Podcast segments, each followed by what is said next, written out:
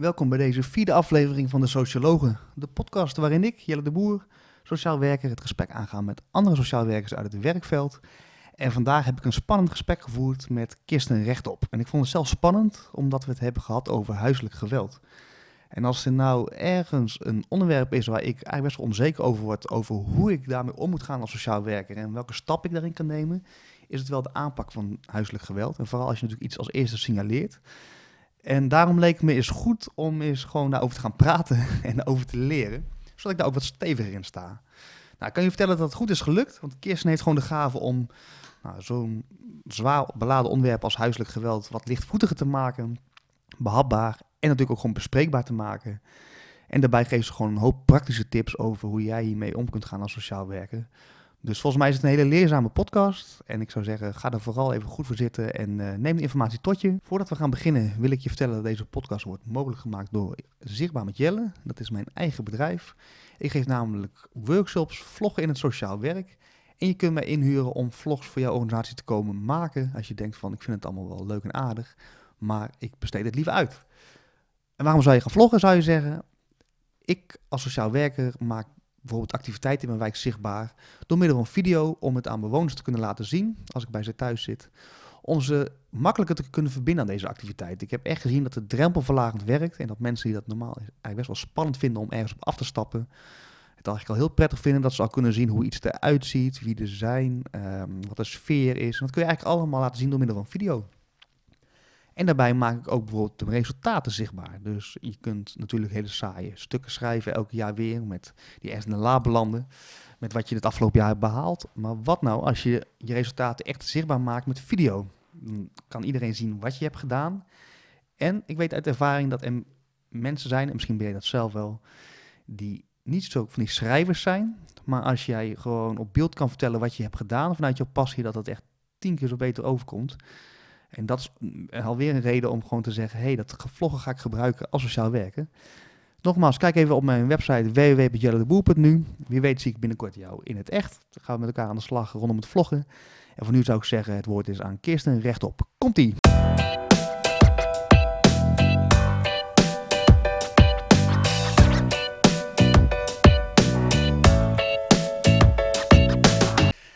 Kirsten, welkom in de podcast. Dankjewel. Dank dat ik hier vandaag mag zijn. Een lekker taartje gegeten zojuist, want jouw blog bestaat gewoon 3 jaar. Ja. Dus alvast gefeliciteerd ermee. En zo denk ik daar graag wat meer over horen. Maar ik heb gisteren een andere podcast geluisterd, van de Eindbazen. En dat ging over doelen stellen. Mm-hmm. En daar hadden ze het opeens over de term de kikker. Ik weet niet of je er wel eens van gehoord hebt. Nee, dat zeg maar dat je, als je dan iets gaat doen op een dag, dat je dan Eén ding hebt waar je echt tegenop ziet, dat je denkt, oh, die stel je steeds uit, zeg maar echt. En die moet je dus eigenlijk als eerste doen. Dus dat noemen ze dan de kikker. Als je die hebt gedaan, dan valt eigenlijk de rest van de dag mee. En toen ik dat hoorde, dacht ik, ja, nu gaan wij, morgen ga ik naar Kirsten toe en dan gaan we het hebben over huiselijk geweld. Mm-hmm. En als ik nou heb over een kikker van mezelf, dat ik denk van, oh, dat voelt zwaar, hoe? Dacht ik, wow, dat moeten we gewoon gelijk gaan doorpakken. Want waarom voelt dat zo zwaar? Om dat thema te bespreken? Ik denk dat dat voor iedereen heel persoonlijk is, wat het heel erg zwaar maakt. En dat is juist omdat je je eigen ervaringen en je eigen gevoelens meeneemt in de hulpverlening of als sociaal werker, dat heel persoonlijk is, wat huiselijk geweld heel zwaar voor je kan maken als werker. Mm-hmm. Ja. Ik had toen ook, als ik daarover nadacht, dacht ik van ja, ga ik dan wel het goede zeggen? Stel ik de goede vragen? Want het is best wel een gevoelig onderwerp of zo. Terwijl, en dat vind ik altijd jouw kracht. Van jij kan het op een of andere manier, als je ziet hoe je daarover praat en over blogt en laat zien, maak je het een soort van luchtig of zo, zeg maar bespreekbaar. Mm-hmm. En dat vind ik echt wel een kracht van jou. Mm-hmm. Dus daar doe jij iets in. Mm-hmm. Hoe doe je dat? Ja, nou ja, eigenlijk maken we van huiselijk geweld inderdaad iets heel erg groots en iets wat heel zwaar en heel lastig is om bespreekbaar te maken ook. Terwijl als je de cijfers erop naslaat, komt het zo ontzettend veel voor. En ongeveer 45% van de mensen is toen uit een onderzoek gebleken in 2010 geeft aan dat hij tussen zijn 18e en de 60e 1 keer in zijn leven huiselijk geweld meemaakt. En dus dat is 45% van de mensen, dus bijna de helft, 1 op de 2. Dus waarom zouden we er eigenlijk zo heel ingewikkeld over doen als het zoveel voorkomt? En ik denk ook dat huiselijk geweld iets is wat mensen heel groot maken, terwijl agressie en geweld en boos zijn heel veel voorkomt binnen een huishouden. Dus de noodzaak om er heel... ik denk dat de noodzaak er is om er luchtiger over te gaan doen met elkaar. En wanneer spreken we dan over huiselijk geweld? Want inderdaad, ik ben ook wel eens boos thuis. Niet zo vaak, maar het kan, hè? En mm-hmm. Er zit ook wel verschil tussen boos zijn en mm-hmm. Huiselijk geweld. Hè? Dus mm-hmm. wat definieer je daar dan onder? Huiselijk geweld is natuurlijk een vorm van geweld binnen de huiselijke kring. Er is sprake van een afhankelijkheidsrelatie, dus dat kan zijn tussen partners, kan zijn ouder-kind, kind-ouder, tussen ouderen of als mantelzorger richting een oudere. Er is dan sprake van enkele keren van geweld. En het kan fysiek geweld zijn, psychisch geweld zijn. Ze heel hard schreeuwen tegen elkaar, structureel, waardoor de ander echt schade oploopt. Daar spreek je van als dan is er sprake van huiselijk geweld. Ja. En we hebben het over die zwaarte. Mm-hmm. Hoe zit dat dan? Het raakt bij mij iets van... Oké, stel je voor, je zou het daarover gaan hebben, hoe luchtig ook. Misschien heb ik het wel verkeerd gezien of misschien voelt iemand zich heel erg aangevallen en alsof je iets totaal misplaatst kan inzetten of zo, zeg maar. Mm-hmm. Snap je wat ik bedoel? Je twijfelt aan je eigen waarneming dan eigenlijk. Ja, wellicht. Mm-hmm. Ja. Nou ja, en het is ook altijd goed wel om juist je eigen waarneming te toetsen bij mensen, omdat je inderdaad mis kan zitten. En alleen als je dat op een niet veroordelende manier doet, dan verklein je enorm de kans dat mensen zich daardoor aangevallen gaan voelen, of dat mensen zich onheus bejegend gaan voelen, of dat ze in de weerstand schieten. Maar ook al zit je wel goed, dan bestaat de kans nog steeds dat mensen wel die reactie gewoon vertonen. Want je hebt het over iets waar mensen zich ontzettend gewoon voor schamen, dat het mogelijk plaatsvindt binnen het gezin. En dat zijn de dingen waar de drempel om daarover te delen met iemand erg hoog is. Dus daar komt gewoon echt heel erg je vakmanschap ook kijken om daar met mensen echt op een goede manier over in gesprek te gaan. Is dat dan ook inderdaad echt, moet je dat laten bij het vakmanschap of is dat ook als, stel je voor, ik hoor dat bijvoorbeeld, het is niet zo, maar mijn buren bijvoorbeeld, hè, je hoort bijvoorbeeld door de muur misschien eens wat. Mm-hmm. Is het dan handig om dat zelf dus aan te gaan? Of moet je dus denken, nou, dan moeten we gelijk iemand bijhalen of zo? Ja, ik denk altijd, wat zou je zelf het prettigst vinden? Ik heb toch eigenlijk... Ja, dat is echt zo ingewikkeld. Want inderdaad, eigenlijk denk ik van... Ik wil niet dat mijn buren weten wat ik allemaal...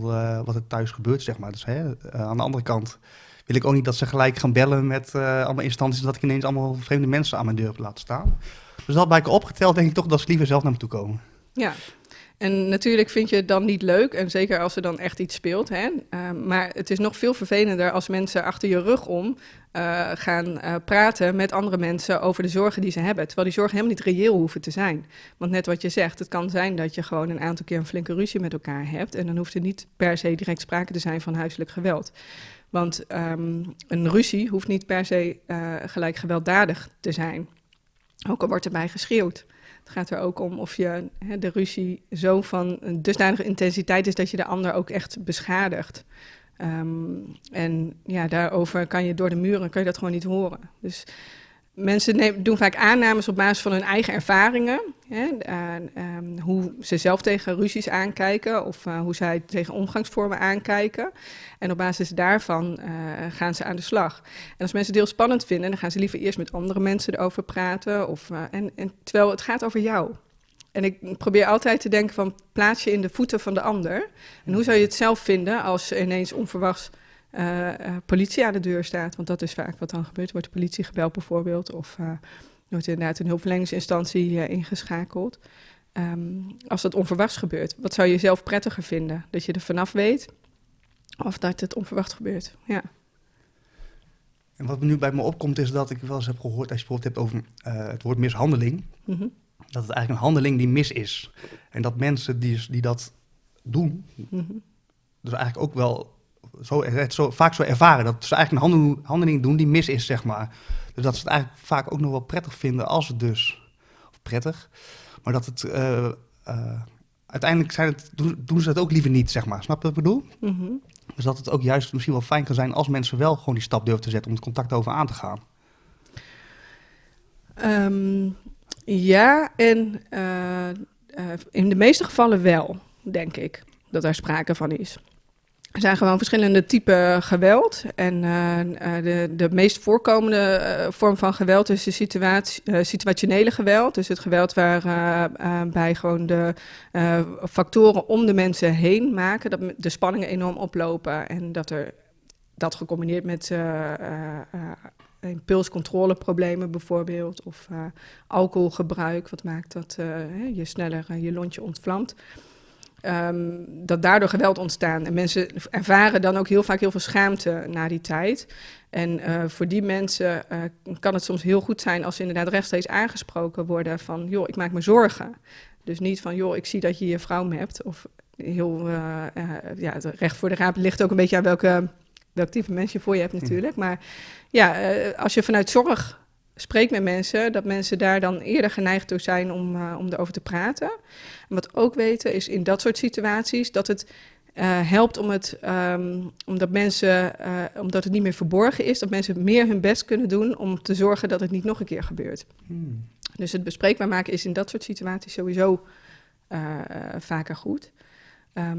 Maar goed, er zijn ook situaties te bedenken waarbij juist het geweld verborgener wordt. En dan, maar dat is in de situaties waarin echt sprake kan zijn van extreme controle, extreme psychopathologie. Dat zijn de situaties waarin het geweld vaak dan wel doorgaat. Dus het valt of staat wel bij het maken van een goede inschatting van wat voor een type geweld is sprake. Jij bent een maatschappelijk werker, mm-hmm. huis uit. Ja. En kun jij je nog herinneren dat jij voor de eerste keer misschien wel in aanraking kwam met een vorm van huiselijk geweld, of in ieder geval de aanpak daarvan natuurlijk. En hoe dat bij jou binnenkwam, hoe je daarop hebt gehandeld. Achteraf gezien kwam ik al veel eerder in aanraking met huiselijk geweld. Maar de allereerste keer dat ik echt heel bewust met een huiselijk geweldmelding in aanraking kwam, dat was toen ik in Utrecht werkte als uitreikend maatschappelijk werker. Toen kregen wij meldingen vanuit het steunpunt huiselijk geweld toegestuurd met de vraag van wij krijgen geen contact. Lukt het jullie om wel contact te krijgen?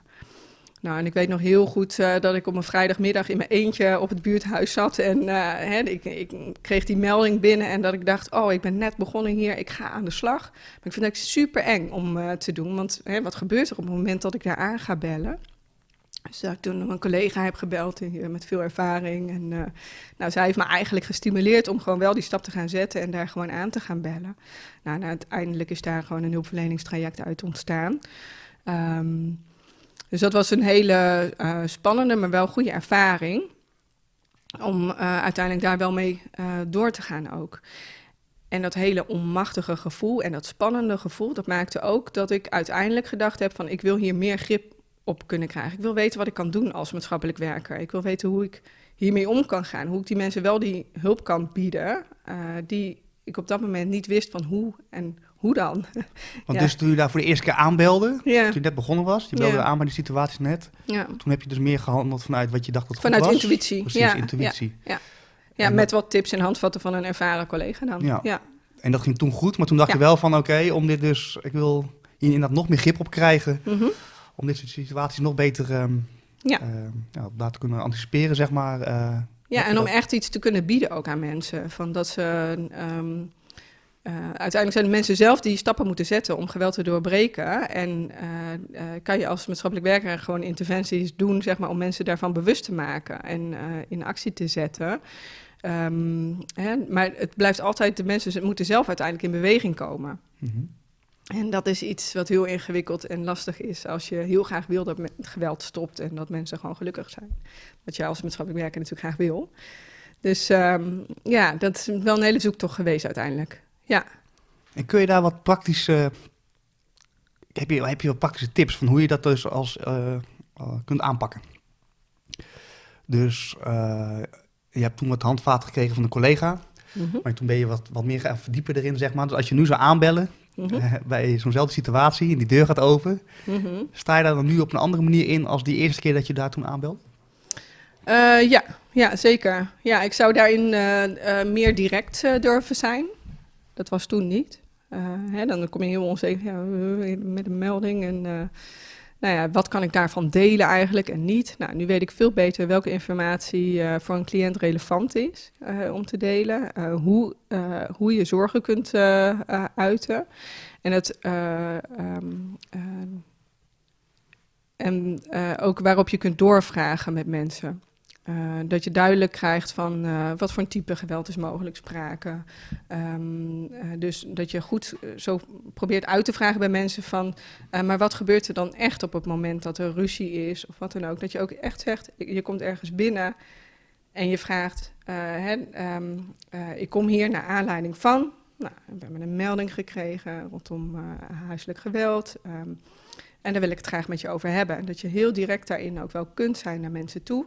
Dat mensen dat vaak veel meer waarderen en dat dat veel meer vertrouwen geeft om juist openheid te geven. Omdat ze merken van oké, ik mag daarover praten. Dus het direct zijn, wat we vaak dus juist wel heel erg lastig vinden, omdat het zo'n gevoelig onderwerp is, helpt juist heel erg om mensen aan het praten te krijgen, om echt in gesprek te gaan. Wat je me net zojuist vertelde, toen kwam er wat ineens een... gedachte bij me op die ik heb meegemaakt, dat ik hier een keer een training over heb gehad en dat toen de casus was van er zit iemand, voor mij al iemand met een blauw oog en dat eigenlijk, van we waren wel eens 30 of zo, dat we allemaal plannen aan het bedenken waren, ideeën over hoe je dan het gesprek ging aangaan rondom dat huiselijk geweld mm-hmm. en dat helemaal niemand van die groep uiteindelijk mm-hmm. gewoon zei, ik zie dat u een blauw oog heeft, hoe komt dat? Mm-hmm. We zaten er allemaal omheen te draaien en toen... Ook die trainers dat toen zei, dachten we van, oh tuurlijk, weet je wel. Ja. Maar je bent zo van, oké, ik zie daar wat en hoe ga ik dat proberen daarachter te komen zonder dat ik... Ja. Terwijl je eigenlijk gewoon direct zou kunnen vragen, ik zie dat je hem daar oog hebt. Ja. Hoe komt dat? Is het, ja. En dan heb je van mij een vrij directe ingang om het gesprek erover aan te gaan. Ja, klopt. Ja het... als je, stel je voor inderdaad, je hebt iemand in de buurt als sociaal werker of als sociaal makelaar en je ziet dat iemand rondloopt inderdaad met een keer een blauw oog of, en even later zie je dat iemand bijvoorbeeld heel erg veel een sjaal om heeft of iemand die normaal altijd gedag zegt ineens maar heel snel eventjes snel weer doorloopt. Waardoor je toch een aantal signalen oppikt achter elkaar dat er misschien met iemand iets aan de hand is. Je hebt totaal geen idee, hè? Het is echt invullen als je op dat moment al denkt van dit is misschien wel huiselijk geweld. Maar het zou kunnen, het is een optie. Wat voor mensen in huiselijk geweldsituaties heel erg belangrijk is dat zij zich veilig voelen. En op het moment dat zij zich in contact met jou niet veilig voelen, zullen ze ook heel weinig gaan vertellen over wat er aan de hand is. Dus pas als jij gewoon eerlijk bent over, als iemand met een blauw oog rondloopt, dan weet iemand ook, het valt op. En je zegt daar niks over, maar je zegt dan uiteindelijk, je gaat eerst daarover een melding doen bijvoorbeeld. Dat maakt het heel erg onveilig. Terwijl als je gewoon aangeeft van, ik zie dat je een blauw oog hebt, waardoor komt dat? Iemand kan een smoesje vertellen of weet ik veel wat, maakt niet uit. Maar als je dan 3 keer later met iemand, als je nog een aantal signalen hebt opgevangen, nog een keer het gesprek aangaat en zegt, ik heb toen gezien dat je een blauw oog had, je weet dat ik dat heb gezien. Dat maakt het al veel veiliger voor iemand om met jou te delen over wat er echt aan zorgen is binnen een gezin, als er sprake is van huiselijk geweld. Dus in die zin bouw je door heel rechtstreeks dingen terug te geven aan een relatie die uiteindelijk echt leidt tot het aanvaarden van hulp. Daar geloof ik echt in, ja. Dan heb je dus wel nodig dat je dat contact inderdaad hebt en aangaat. Ik zit nou gelijk, nu je dit vertelt, in mijn eigen praktijk te denken. Mm-hmm. Dan zie je best wel, ik loop zelf best wel eens tegen dingen aan. Ik werk bijvoorbeeld dus een overvecht. Mm-hmm. En dan signaleer je ook dingen op straat. Mm-hmm. Heb je het ook nog vaak met kinderen natuurlijk. Dus mm-hmm. dat is voor mijn gevoel nog wat gevoeliger, zeg maar. En hoe bedoel je dat met kinderen? Dat je signalen. Ik heb wel eens meegemaakt dat er een kind signalen gaf. Of misschien soms wel eens letterlijk dingen heeft gezegd van... mm-hmm. Ja. En je ziet, of je hebt over verwaarlozing of iets dergelijks. Zeg maar. Ja. Je ziet dingen. Ja. En waar je dan voorheen... En voorheen bedoel ik eigenlijk 4 jaar geleden eigenlijk rondom die transitie. Toen alles naar de, nog voordat alles naar de wijken kwam. Toen had je daar binnen de organisatie mensen voor die dat dan gingen oppakken. Deed je dus een telefoontje naar Pietje die daarop was, die daarvoor zat. En die ging dan ook die moeilijke gesprekken aan. Dus je had eigenlijk alleen die signaleringsfunctie. Mm-hmm. Maar nu is dat eigenlijk niet meer. En nu moet je dat dus eigenlijk zelf doen. Mm-hmm. En dan kom je dus een beetje op het punt van... hoe dan? Of zo. Mm-hmm. En als je dan dus inderdaad iets ziet... bijvoorbeeld bij een kind waarvan je de ouders niet kent, bijvoorbeeld... Mm-hmm. Omdat dat vaak ook het probleem is dat je die kinderen alleen maar op straat ziet. Misschien heel lang zonder eten en noem maar wat. Ja. Hoe ga je dat dan aan? Mm-hmm. En daar, want daar heb je namelijk wel dat vertrouwen voor nodig. En dat vertrouwen heb je op dat moment opgebouwd met zo'n kind bijvoorbeeld. Mm-hmm. Daarom doet hij ook zo'n verhaal bij jou. Mm-hmm. En dan? Want dan kom je... Dan moet je natuurlijk contact gaan leggen met ouders. Nou, daar kon je vaak ook nog wel achterkomen waar zo iemand dan woont. Maar dan komt voor mij eigenlijk het moeilijke stuk. Want dan mis je dus inderdaad dat... alsof je dus als vreemde binnen gaat komen in een hele pittige situatie. En hoe ga je dat dan aankaarten? Dus op dat moment voelt voor mij... Ik voel hem ook als ik dit nu vertel, het voorbeeld. Van, dat zou voor mij het punt zijn als ik daar zou aanbellen. Help. Dat zeg maar. Ja. Dat gevoel. Ja, dat kan ik me voorstellen. Ben je daarop getraind of geschoold ook om dat soort gesprekken te voeren? Buiten het feit dat ik dat natuurlijk ooit om mijn opleiding heb gehad en niet. Nee, want juist omdat het niet de dagelijkse kost is, is het best wel lastig natuurlijk om zoiets dan ook daadwerkelijk te gaan doen. Daarom ben ik er wel een groot voorstander van dat in organisaties zoals die van jullie, zeg maar, dat daar aandachtsfunctionarissen werken. En dat zijn dan mensen die gewoon of in de uitvoering werken of beleidsmedewerkers zijn, die gewoon geschoold zijn op dit soort issues. Zeker als je in je dagelijks werk niet te maken hebt met het voeren van dit soort lastige gesprekken, zou het heel goed zijn dat er iemand gewoon echt op geschoold is om dat te doen en getraind is om dat te doen, die dat samen met jou dan kan gaan doen. Want ik denk wel, je moet op het moment dat een kind risico's loopt, wel je verantwoordelijkheid kunnen en durven nemen. En als dat niet lukt, dan moet je dat binnen je organisatie gewoon regelen dat dat wel gebeurt. Nou, en daar heb je die meldcode huiselijk geweld natuurlijk voor. Die helpt jou om stappen te blijven zetten, om wel zorgen bespreekbaar te maken. Want ik denk, als je als organisatie... stel, je hebt 1 op de 30 kinderen ongeveer heeft te maken met een vorm van kindermishandeling binnen zijn gezin. Nou, dan kom je best wel veel kinderen tegen binnen je wijk. Daar wil je voor al die kinderen veiligheid bieden. Dus dat betekent ook op het moment dat een kind in een onveilige situatie is, dat je stappen wil kunnen zetten dat het kind in een veilige situatie terecht gaat komen. Dus moet je dat met elkaar gewoon regelen. Ja. En wat je dan dus ziet in de praktijk, als je dat dus, ik denk dat je iets heel goed zet, dat dus eigenlijk ingebed moet worden in de organisatie. Dus die neem ik sowieso mee na dit gesprek. Maar wat je dan dus nu, omdat voor mij best wel veel sociaal werkers na die omslag hier best wel zoekende in zijn, durf wel op te wedden dat andere mensen die hier naar luisteren ook nog best wel wat zullen denken van, dit herken ik wel. Want dan heb je bijvoorbeeld dan Veilig Thuis dus. Plekken waar je heen kunt bellen met dit van, hoe pak ik dit aan? Ja. En eerlijkheid gebied dan toch, dat je dan inderdaad vaak denkt, oké, dan pakken zij dat wel op. Terwijl, dat is natuurlijk, en dat is ook logisch, die gaan ook vragen van, oké, welk gesprek heb je al gevoerd? Heb je dit al gedaan? Heb je dat al gedaan? Ja. En dan merk ik wel eens in de praktijk dat dan wordt gedacht, maar daar zijn jullie toch voor? Zo, er komt een soort frictie en frustratie misschien ook wel. Mm-hmm. Maar het heeft er alles mee te maken, denk ik, met van, help, hoe pak ik dit aan? Dat is denk ik altijd de onderliggende... Ja, je hebt het stukje van help, hoe pak ik dit aan? Maar je hebt ook het stukje van dat je werkt vanuit verschillende planeten eigenlijk met elkaar.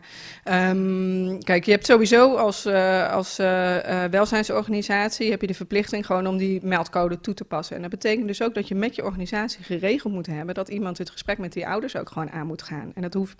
Je moet binnen de organisatie kijken wat handig is wie dat gesprek dan daadwerkelijk met die ouders gaat voeren.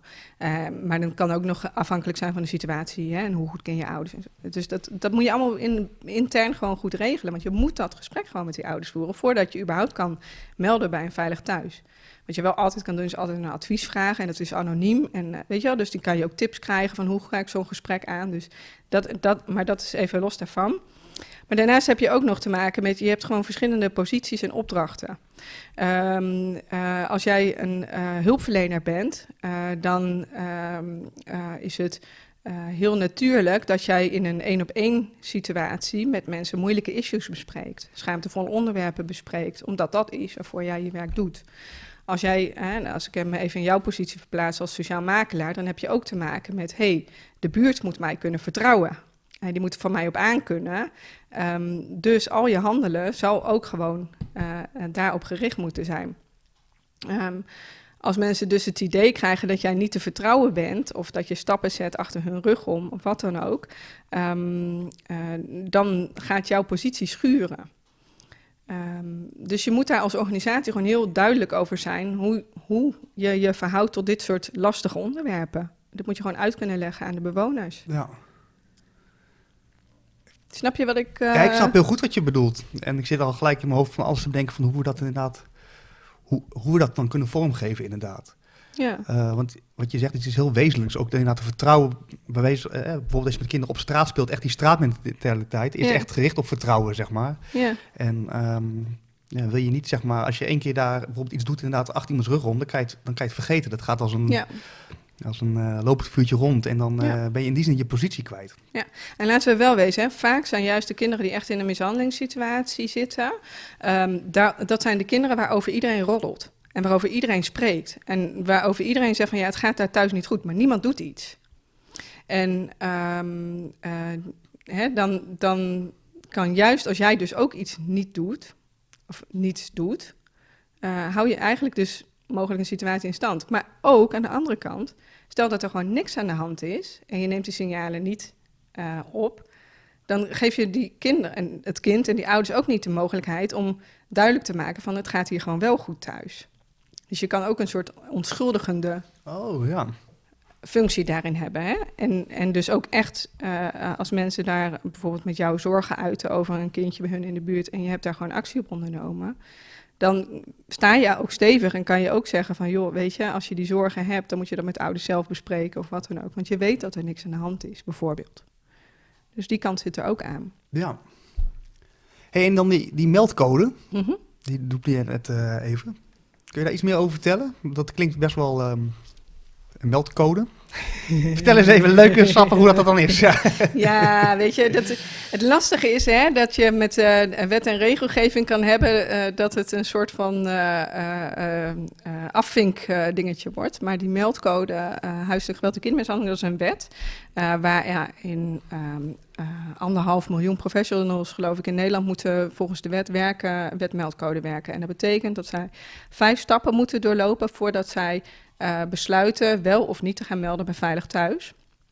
En de eerste stap, nou begin ik zelf heel erg te twijfelen, hoe zitten die stappen ook weer? Stom is dat, hè? Ik doe het echt, ben er dagelijks mee bezig. Stap 1 is het signaleren, dus zorg dat je goed signalen waarneemt. Stap 2 is het advies vragen bij een collega of bij Veilig Thuis. Stap 3 is het gesprek gaan over je zorgen met de cliënt. Stap 4 is risicotaxatie doen, dus kijken, eigenlijk meer feitelijk proberen af te wegen van moet ik gaan melden of niet. En dat doe je eventueel ook samen met Veilig Thuis. En stap 5 is dan het besluit nemen, wel melden of niet melden. En is het dus nodig om een melding te doen om geweld te doorbreken of onderzoek te laten doen? Of kunnen we zelf hulp organiseren? Eigenlijk is die wet die is ontstaan zodat professionals die met kinderen in kwetsbare posities werken, maar ook met volwassenen in kwetsbare posities werken, bewust zijn van het recht dat zij hebben om hun zorgen te melden zonder dat mensen daar toestemming voor geven. He, dus als jij ergens mee zit, ergens mee rondloopt, dan heb jij het recht als professional om die zorgen ergens neer te leggen bij een instantie die daar onderzoek naar kan doen. En heb jij dus, maar je hebt wel zorgvuldig te handelen. En dat zit in die wet. Dat zijn die 5 stappen die dat waarborgen eigenlijk. Stappen. Ja, die waarborgen gewoon dat je dat op een zorgvuldige manier doet. En dat kan je ook uitleggen aan mensen dan. Het is heel transparant, ook op die manier. Dus in die zin vind ik het een hele waardevolle wet. Er zit nu wel een aanscherping ook aan te komen, waarin nog duidelijker beschreven gaat worden voor jouw beroepsgroep, per beroepsgroep ook, wanneer je over zou moeten gaan tot een melding. En dat worden afwegingskaders genoemd en die worden nu op dit moment zo'n beetje vastgesteld per beroepsgroep. En dan tweede helft van dit jaar gaan die afwegingskaders geïmplementeerd worden binnen de organisaties. Dat gaat iemand binnen je organisatie doen als het goed is. En dan vanaf 2019 ga je echt via die nieuwe wet dan werken ook. Ja.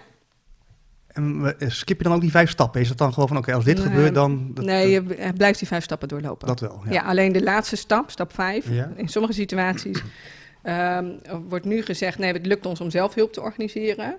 En nu is die wijziging, die zegt dan van... ja, het lukt je wel zelf om hulp te organiseren... maar je gaat toch melden, omdat er wel... je hebt al geconstateerd dat er echt sprake is van acuut... of echt structureel onveilige situatie. Dus dat is echt bij ernstige situaties van geweld... die gewoon niet stoppen of...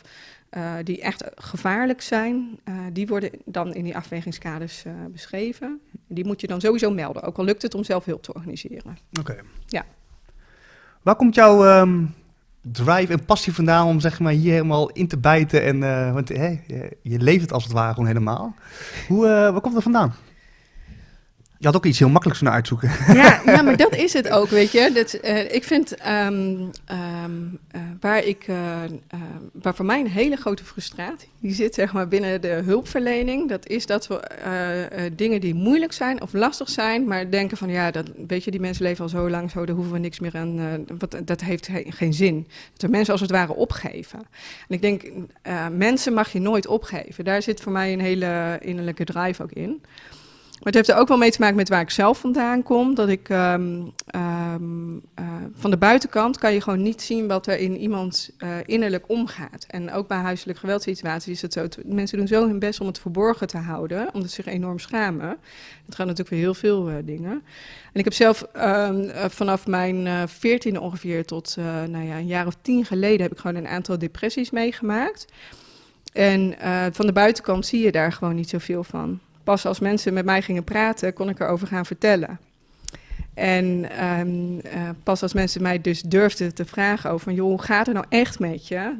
Kon ik erover gaan vertellen. En dat heeft mij enorm geholpen om er bovenop te komen uiteindelijk. En ja, dat is toch wel een heel belangrijke drive. Wauw, mooi. Ja. Dus even afkloppen. Geen depressies meer van mij.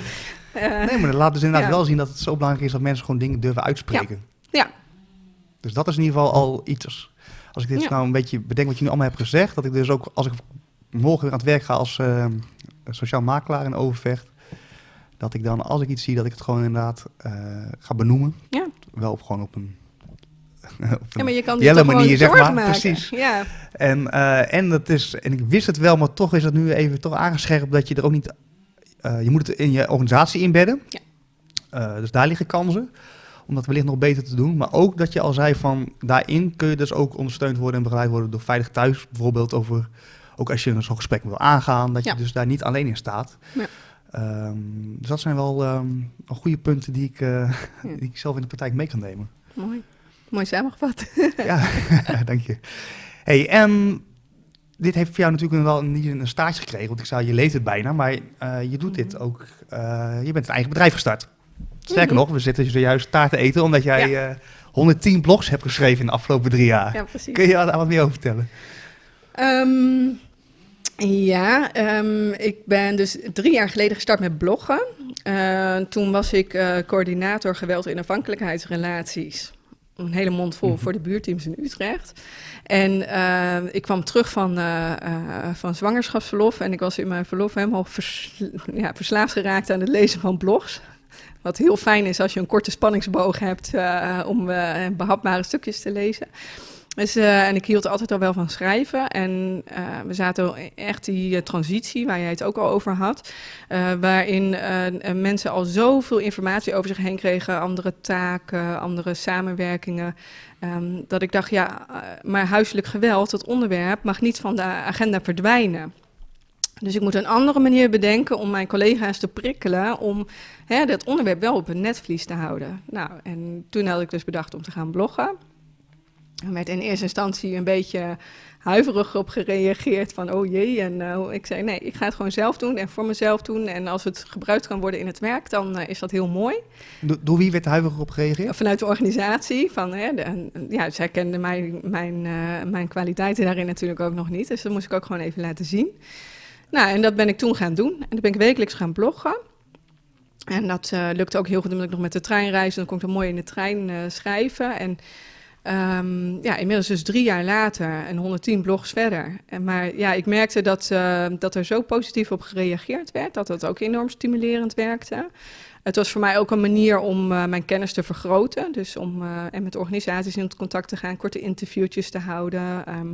Dus daardoor werd mijn eigen kennis groter en kon ik mijn kennis gelijk delen ook. Dus dat was heel fijn. En ik merkte dat ik daar deze manier van werken zo leuk vind. En dat het mij zo aanspreekt.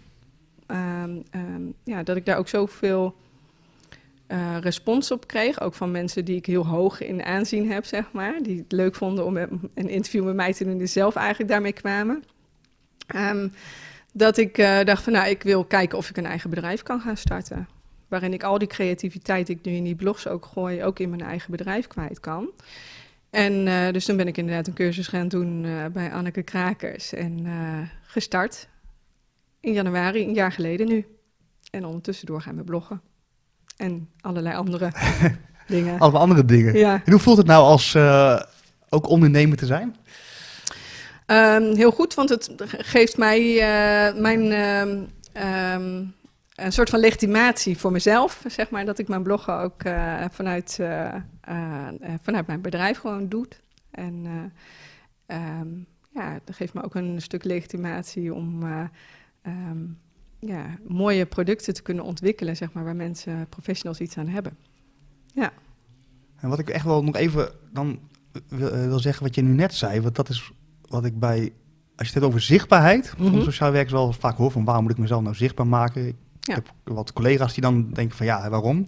Maar ik vind het wel heel mooi dat je net benoemt dat het niet alleen iets is van kijk wat ik kan of zo, maar dat je juist door dat te doen zelf aan het leren bent. Het is een soort leerfabriekje voor jezelf, omdat je inderdaad met allemaal mensen in aanraking komt. Ja. Dus ik wil dat nog even benadrukken inderdaad van... Ja, ook een stuk reflectie. En wat ik later ook terugkreeg, eigenlijk wel van mijn collega's toen ik wegging bij die buurt in de Utrecht, want daar werk ik nu dus niet meer, is dat ze dat erg konden waarderen, omdat ik op een andere manier heel erg aanwezig was, zonder er echt heel nadrukkelijk aanwezig te zijn. Dus dat op die manier die zichtbaarheid ook heel erg op die manier gewaardeerd werd. En dus ook het onderwerp echt op hun agenda stond daardoor. Ja. Dus dat was echt, in die zin is zichtbaar zijn wel heel erg belangrijk. Het is voor mij iets wat ik eigenlijk heel lastig vind en heel moeilijk vind. En waar ik heel onzeker over ben. Maar ik doe het omdat ik merk dat het werkt. En daar gaat het me uiteindelijk om, dat mensen daadwerkelijk iets ermee gaan doen. Dus dan moet ik maar... Zo voelt het. Wel mooi, ja. Bedankt voor je openheid. Maar ik denk inderdaad, want als je dat ziet, hoe jij jezelf manifesteert op internet, zou je niet zeggen dat je daar onzeker over bent, zeg maar. Nee. Dat is ook dus het mooie van bloggen en zo. Je kunt dat gewoon een beetje, dat doe ik zelf ook met mijn vlogs en zo. Je kan een beetje verbloemen natuurlijk. Ja. Dus, en dan gewoon doen. Mm-hmm. Ja, en daar leer ik ook weer van en daar word ik ook weer zekerder van. Dus dat heeft weer alle kanten weer voordelen. Ja. Nee, dat is wel echt... Ik ga me niet meer laten weerhouden door mijn eigen onzekerheid. Dat heb ik me voorgenomen en dat werkt. Ja. Heel goed. Ja, ik denk ook serieus dat iedereen... Kijk, internet is natuurlijk een heel mooi medium. Maar iedereen loopt de onzekerheid ook te verbloemen. Iedereen zit wel eens te denken... Hoe ga ik nou weer de volgende stap zetten in mijn bedrijf? Ja. Wat moet ik doen? Ja. En dan vervolgens zet je gewoon weer een hele zelfverzekerde pose neer. Want je mag natuurlijk niet laten zien dat je daarover twijfelt. Nee, maar ik vind niet dat ik mijn onzekerheid verbloem of verberg. Ik vind ook dat... Ik vind ook dat ik dat niet moet doen, want daarmee loop ik mezelf gewoon ontzettend voorbij. Dus ik benoem het ook vaak, hè, nu ook weer, omdat dat mij dan weer helpt om mezelf comfortabeler te voelen. En net wat ik zeg, ik ga me gewoon niet meer laten weerhouden door mijn eigen onzekerheid. En dat ik hier in het begin van de podcast zwaar bibberend zit en nu denk, zie je wel, ik kan best een spontaan gesprek voeren met iemand. Ja, dat helpt mij dan gewoon meer. Ja. Laat je groeien. Ja. En ik ben onzeker ook over dat ik ben deze podcast gaan doen omdat ik veel te snel praat. Dus ik dacht bij mezelf, als er iets is wat ik niet zou durven, is het een podcast gaan starten. Want dat is natuurlijk iets wat ik gewoon eigenlijk niet kan, want ik praat daar veel te snel voor. Oh joh. Dat dacht ik. Ja. Dus ik denk, dan ga ik het dus juist doen om daarin te leren. En nou zijn we weer een paar podcasts verder en nu zit daar een hele steile lijn in. En denk ik van, als mensen mij te snel vinden praten, luisteren ze maar gewoon niet. Ja. Dat kan natuurlijk ook. Ja, zeker. Maar mooi toch? Soms moet je gewoon ook dingen gewoon gaan doen. Om erachter te komen of je het kan. Ja. En of je het leuk vindt, of je er iets aan het ophaalt. En Dat geldt ook, ja, dit geldt dus ook voor huiselijk geweld. Soms moet je het gewoon bespreekbaar gaan maken en te kijken of het werkt. Ja. En dat lukt niet altijd. Ja. Je moet het wel gewoon gaan doen om te kijken, anders weet je niet of het lukt. Nee. Ja. En is er een stap? Want wij hebben samen dus ook bij Anneke, je noemde net Anneke, mm-hmm. Even props naar Anneke. We hebben samen daar ook de training gedaan bij Anneke. Ja. Dus eigenlijk om zo'n ondernemerspet op te zetten. Ja. En ik dacht ook dat ik die eerst niet had. En dus ik ga eens kijken of ik die op kan zetten. Mm-hmm. Nou, we zitten nu alle twee hier, dus dat is goed gekomen. Ja. En is er in dat proces, dat jij dus je eigen bedrijf bent begonnen tot nu, is er wel eens een punt geweest, misschien misstap is misschien een groot woord, maar iets waarvan je denkt van, nou, dat is iets wat ik toen niet helemaal goed is gegaan, maar waar ik achteraf heel veel aan heb gehad, zeg maar. Juist door eventjes de... Ja, ik denk dat ik daarvoor nog wel een beetje te veel aan het begin van mijn ondernemerschap sta. En ik denk ook niet zo... Ja, soms gaan dingen gewoon mis. Ja, maar daar sta ik ook niet al te lang bij stil. Dan doe ik het de volgende keer gewoon anders. Daar ben ik wel vrij nuchter in. Ja, heerlijk. Ja. Heerlijk, gewoon ja. Ja, ja. Dus nee, ik kan mezelf daar niet echt dingen voor in de geest houden. Ik denk van gelukkig niet. Nee, die moeten nog komen.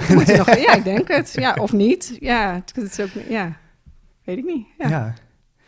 En hoe, als je nou mensen die hiernaar luisteren, andere sociaal werkers die misschien die ondernemerspet nog helemaal niet op hebben, mm-hmm. Zou je het aanraden om ook eens te kijken van... Waarom zou je überhaupt eigenlijk zelfstandig ondernemer worden, naast dat je dat gewoon doet als werk, zeg maar? Voor mij is het echt heel erg dat ik mijn eigen eigenzinnigheid en mijn eigen gereidheid gewoon ergens helemaal in kwijt kan. En omdat ik zo eigenwijs ben, dat ik denk van dat ik op die manier nog meer waarde kan leveren dan vanuit wat ik doe vanuit mijn werk. Alleen dan op een andere manier. En in mijn eigen bedrijf, dat mag ik gewoon helemaal zelf vormgeven zoals ik dat zelf helemaal wil. En daar kan ik gewoon heel veel creativiteit in kwijt. En op het moment dat je dat... wat het mij dus ook oplevert is dat ik gewoon mijn werk daardoor leuker blijf vinden. Omdat ik gewoon op een andere manier naar mijn werk kijk ook. Doordat ik op een... andere manier bezig ben met de kennis die ik vanuit mijn bedrijf vergaar. En dat neem ik dan ook wel weer mee in mijn werk. Dus het voedt aan beide kanten dan weer. Verruimt echt. Ja. Ja. Ja, zie ik dat echt. Ja. Als mensen hier nou hebben geluisterd naar jou en die denken van, hey, ik zou dus met Kirsten in gesprek willen of wat heb je te bieden? En ga jezelf eens even pluggen. Gewoon even een keiharde reclame maken. Ja, daar ben ik dus heel slecht in. Pak je moment. Ja. Wat ik dus vanuit mijn bedrijf vooral wil doen is echt sociaal werkers uiteindelijk motiveren om meer te doen op het moment dat ze huiselijk geweld tegenkomen. En daarvoor ontwikkel ik workshops, geef ik trainingen om hen daarbij te helpen. En ik sta nu dus nog heel erg aan het begin van mijn ondernemerschap. Dus ik ben ook heel erg aan het zoeken van waar ligt de behoefte echt van sociaal werkers. En dan met name aandachtsfunctionarissen. Daar word ik heel erg blij van als die echt iets neer willen zetten om ze daarbij te ondersteunen. Dus dat zijn niet alleen traditionele huiselijk geweldtrainingen, communicatietrainingen op het gebied van huiselijk geweld of meldcodetrainingen, maar ook een stukje van hoe zorgen we ervoor dat er iets bestendigt binnen de organisatie. Dat zo'n aandachtsfunctionaris echt een positie krijgt binnen de organisatie, dat die echt gevonden wordt ook door de collega's, dat die stevig komen te staan, zodat die meldcode door alle collega's uiteindelijk goed toegepast gaat worden. En daar word ik heel erg blij van. Dus daarvoor kunnen mensen mij benaderen via mijn site. Kirstenrechtop.com. Rechtop is met een G. Daar gaat nog wel eens mis. En daarop kunnen ze al mijn blogs teruglezen. En ook een e-book aanvragen. En binnenkort ga ik mijn toolkit vernieuwen. Die kunnen ze dan een gratis toolkit aanvragen om sneller in gesprek te komen. Ook over huiselijk geweld, waar gewoon hele handige tips in staan. Gewoon echt praktische... Ja, praktische handvatten. Ja, ja. En dat komt binnenkort weer online. Ja. Dus als ze willen volgen, dan gewoon even aanmelden via de site en dan ontvang je mijn e-book. Dan zit je gelijk helemaal in de... Dan zit je in mijn systeem. Ja, precies. Ja. Als laatste vraag, ik weet niet of ik hiermee ga overvallen, maar stel je voor, er staat een heel groot billboard hier zo in Apeldoorn. Of ergens, laten we bijvoorbeeld bij Schiphol zitten, zo weet je wel, waar je dan met de auto zo langskomt. Met een kreet erop of zo, een slogan. En dan, wat zou je eigenlijk als kernboodschap daarop willen zetten of zo? Wat zou je daar iets op willen plakken? Ik denk dat het vooral belangrijk is dat je als mensen in contact blijft gaan met mensen zonder allerlei aannames te doen. Dus, en dat geldt eigenlijk voor alle situaties. Ik denk dat heel veel conflicten ontstaan tussen mensen ook, doordat we het idee hebben dat mensen dingen met een bepaalde intentie doen. Maar dat weten we helemaal niet, want vaak kennen we de ander helemaal niet. Als we er niet naar vragen, dan weten we dat ook niet. Dus een stukje meer empathie misschien. Durf te vragen, ja. Maar ook plaats jezelf eens in de schoenen van een ander. Ja. En bedenk dan eens hoe het voor jouzelf zou zijn. En wat jij nodig zou hebben. En dat hoeft niet per se de waarheid voor de ander te zijn, maar het helpt je misschien wel om wel die vraag te durven stellen. Ja. Van hoe het echt met iemand gaat. Mijn hoofd draait nu echt een volle toer hoe zo'n billboard er dan inderdaad komt uit te zien. Ik zie iemand met een, wat ze wel zeggen, zo'n hand. Hè? Als je iemand wijst, dat het vaak ook, dan wijzen de drie vingers naar jezelf. Als je in dit geval. Hmm. Dus dat je dan eigenlijk, als je inderdaad erover aan het nadenken bent, dat je dan ook heel veel zelf invult. Dus dat het vaak meer over jezelf zegt nog als dan over de ander, zeg maar. Ja. En de enige manier om daar dus wel achter te komen wie de ander is, is om door dat contact aan te gaan, het gesprek aan te gaan. Ja. Zonder te oordelen. Ja. Direct. Ja, en vaak is het je eigen probleem wat je dwars zit, zeg maar, waardoor, dus moet je zelf iets. Ja. En we willen vaak dat anderen iets anders gaan doen, maar vaak moeten we zelf iets anders doen om iets bij de ander in beweging te zetten. Ja, precies. Dus het is veel makkelijker om anderen de schuld te geven en anderen in beweging. Maar nee, inderdaad, kijk wat je zelf kan en kom zelf in beweging. En dingen veranderen niet vanzelf. Daar moet je iets voor doen om dingen in beweging te zetten. Een druppeltje in het water gooien, waardoor een rimpeling ontstaat. Anders dan blijft het maar vlak en hetzelfde. Dus iets heel kleins kan al heel groot van betekenis zijn uiteindelijk, denk ik. Nou, en dat ga ik dus echt morgen meenemen van, er kan pas iets ontstaan als ik zelf iets doe. Dus ik kan inderdaad wel denken, er is van alles rondom, als je het over huiselijk geweld, er is van alles om geregeld, er zijn organisaties voor. Ja. Maar uiteindelijk sta ik in die wijk, ik sta in contact met mensen en als ik iets zie, zal ik de eerste. Zou jij iets moeten zijn om iets te gaan doen? Ja. Ja, en dat hoeft niet, de uitkomst weet je niet. En dat maakt het eng. Maar als je maar dingen bij jezelf houdt, dan denk ik dat je dat heel veel mensen tot heel veel in staat zijn. Ja, ik vind het een mooie afsluiter. Ja. Heel erg bedankt voor dit gesprek. Ik zou tegen iedereen willen zeggen, ga een kijkje nemen op jouw website. Inderdaad, www.kirstenrechtop.com was het. Hè? Ja, en iedereen bedankt voor het luisteren en tot de volgende aflevering.